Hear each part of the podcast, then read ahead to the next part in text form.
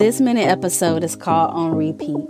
So many times we have things, memories, songs, thoughts, and even conversations on repeat in our minds throughout each day.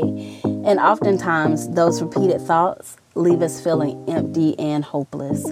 So, I want to encourage you to have a positive thought or word on repeat for this week.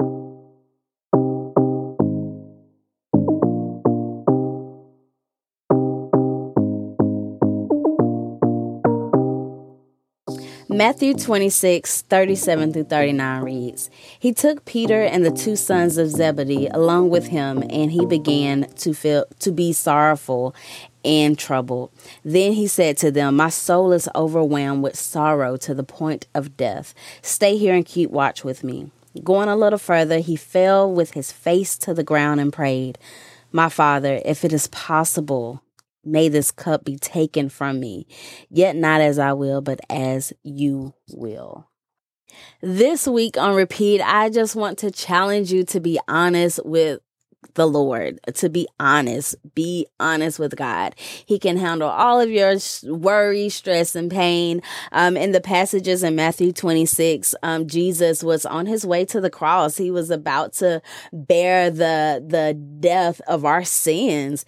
And in these passages, he was starting to feel overwhelmed and sorrowful and troubled. And he went straight to the Father. It says he went to the ground and prayed, and he had his disciples, um, a couple of his disciples, to keep watch uh, with him. So, how many times do we not go to the Father when we are grieved or, or feeling some type of way? Um, is that our first response? Is our first response to be honest with God? And even if we do go to God that day, are we really laying out our feelings to Him? Are we being honest with how we feel? Um, are we being honest honest with our day.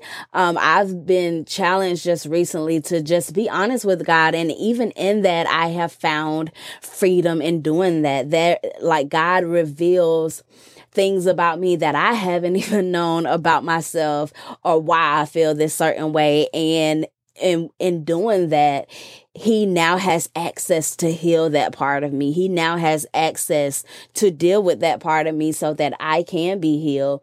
So there's freedom um, and vulnerability. There is freedom and honesty. There is healing um, in that space of being honest with the Lord. Last week I talked about uh, trusting God. Like I trust you, and we have to get to a point of trust in order for us to get to a point of being honest with the Lord. Because um, if we don't trust God, we don't think that's a safe place to go to Him um, with everything that is within us.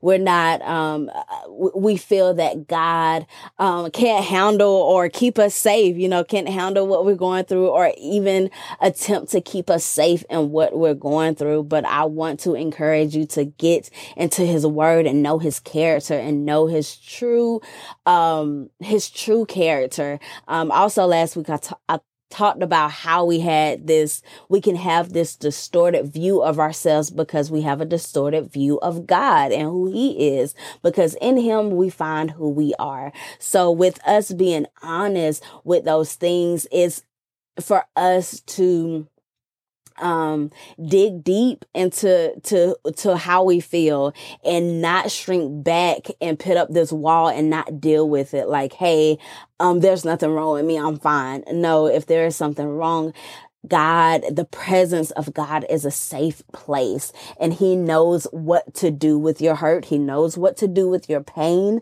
and he knows how to heal it and you do not have to shrink back. Just be honest. Um, just cry out to God. To be honest, God, I am hurt and I don't know what to do about it. And I don't even know how to deal with it. Lord, to be honest, I'm sad and I just want the pain to end. To be honest, I am sick and tired of homeschooling my kids and I need a day off. Lord, to be honest, uh, working from home is just not it for me. And I need face to face conversation with my coworkers or even vice versa. Uh, working outside, um, or in, in the, the space of being around people is not with it. And I want a work from home home job to be with my kids.